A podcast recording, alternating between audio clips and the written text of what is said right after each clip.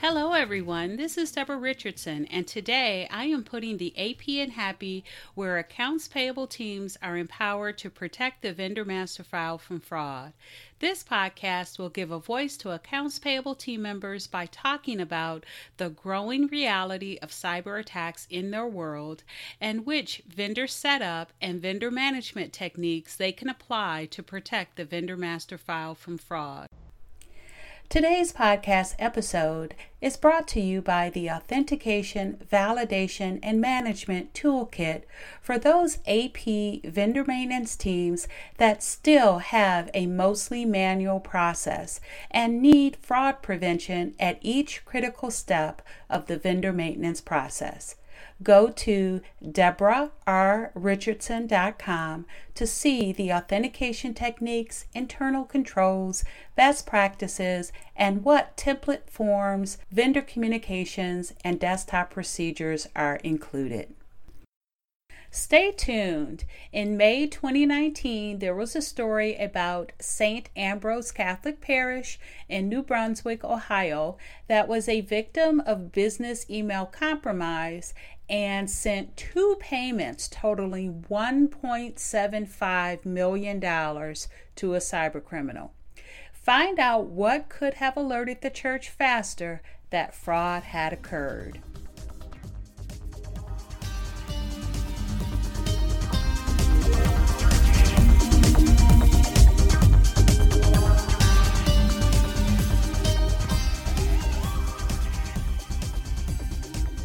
Welcome to episode 40. What stuck out from the news article that could have detected fraud faster in one business email compromise or BEC incident? Now, if you've been following the news in your favorite news outlets, you've probably seen examples of businesses being taken by business email compromise scam or phishing incidents. And really they both are kind of the same thing and it's where uh, it's a form of social engineering where fraudsters are really able to get employees to send money to their fraudulent bank accounts. And it can be via ACH or it can be via wire. Now, the difference between a phishing incident and a business email compromise scam is with business email compromise scam, the uh, fraudsters or the cyber criminals take a slightly different approach. It's not where they just send out a ton of phishing emails and see who bites. They actually target specific C level employees or any employee that may be able to make a or request a change, and those that are in charge of sending wires or updating bank accounts would see them as an authority. And also, not just within the business, but also the customer as well.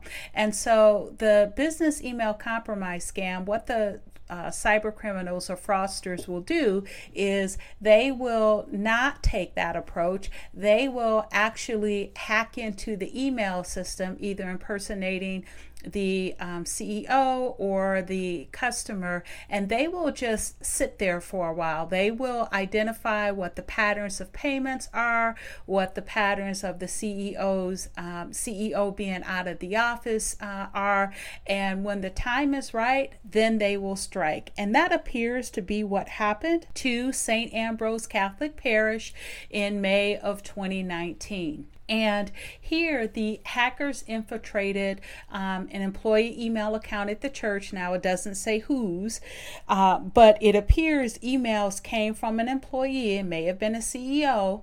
And that resulted in a change of and construction vendors banking. So, again, this is classic business email scam where they trick the employees to send in payments and that resulted in two payments totaling $1.75 million being sent to a cyber criminal and not to the vendor. Now, as a side note, it doesn't always have to come from email. Also, be aware if a call is received because there's something new out there. What if in the future an employee receives a call from who they think is the CEO, but in actuality, it's a fraudster using artificial intelligence to create a deep faked audio of your CEO. And keep in mind, a lot of employees, I mean, we hear our CEOs in some announcements, we see them in videos, but we really don't, not all employees actually talk to the CEO on the phone. So this may be a very real threat. So Think about it. Would you or your team know how to handle that? BBC News has the article about a deep faked audio and artificial intelligence being used to create it. And I will put a link to it in the comments.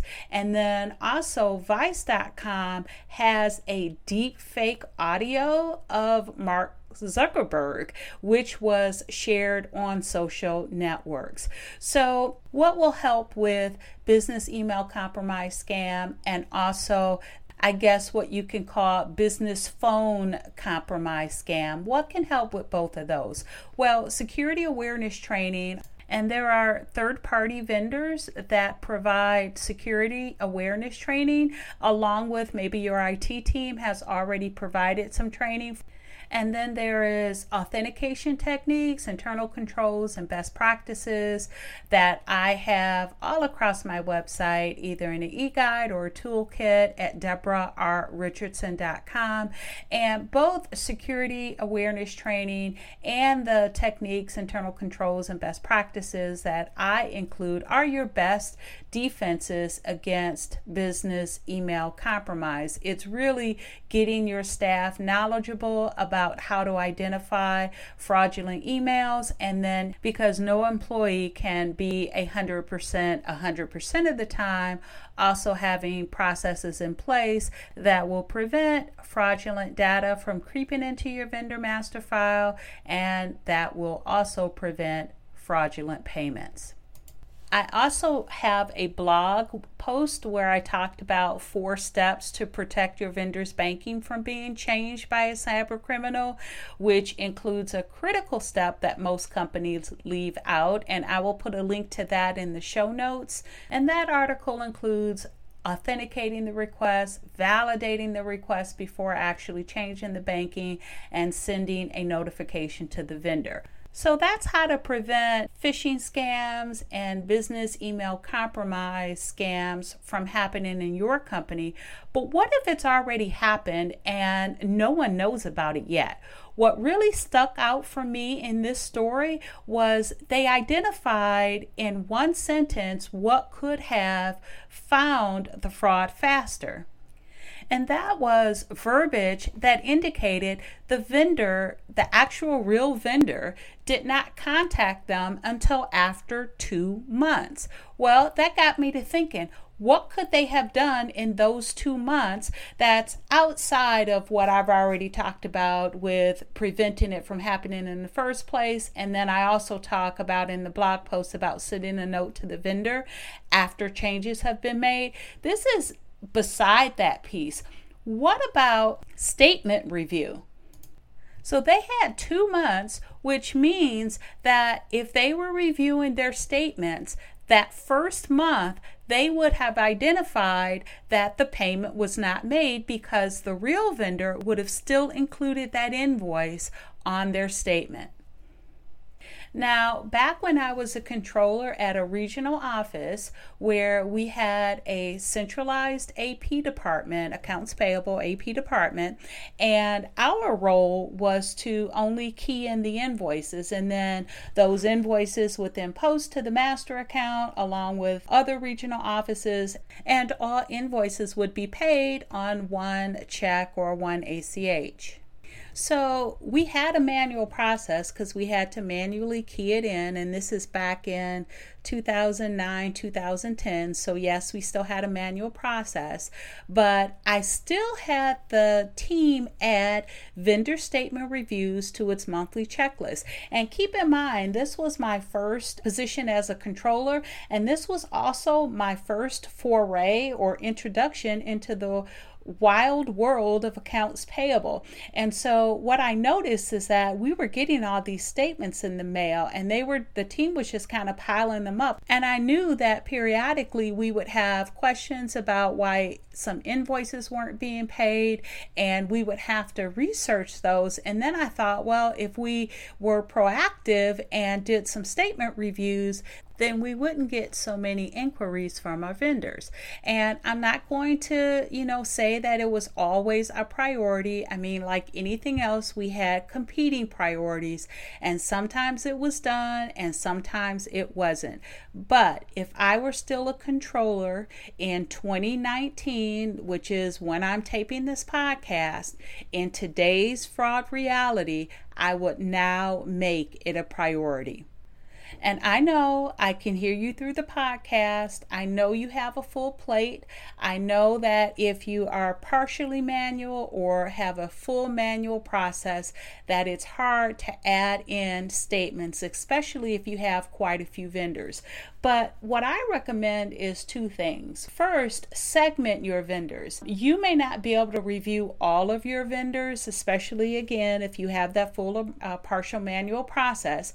But how about the vendors that have extended projects and or that require large payments at specific times? Now remember, these fraudsters or cyber criminals that are perpetrating these business email account scams, they're not just coming in, they're coming in and they're waiting around. They're looking at those large vendors who have extended projects who keep getting paid large sums of money. They're looking at that and they're striking when the time is right. So, how about putting those vendors on a list and have team members review those statements as soon as they come in? Had the church done that, they would have uncovered the fraud earlier after the first fraudulent payment with the statement review following the first payment. The other recommendation I have is, you know, automate. And I know I say that as if it's so easy, and I know that it's not. But there are third party vendor statement review solutions or tools out there that can be as simple as uploading the vendor statement or even go as far as integrating with your accounting system or ERP so that it automates the review of the vendor statement. Now, I talked about RPA, especially in my last podcast where I had diversified robotic on, but RPA may be able to automate or assist that process as well if you receive your statements via email. So there may be some opportunities to fully automate or partially automate that statement review process. And again, I know it's not easy. I know whatever funds that you get for AP has to be approved and probably go through quite a few layers. You need a layers, I'm sorry, you need a um, business case, you need ROI, but I think that it is a convincing business case for your um, leadership, especially because the uh, fraudsters or the cyber criminal are really targeting them. So it's in their best interest if they approve some type of automation in order to reduce the potential for business email compromise or um, phishing uh, incidents. So that's my two cents. And yes, I know hindsight is 2020, but let's use these unfortunate incidents as a lesson learned so it does not happen to you or your team or your company.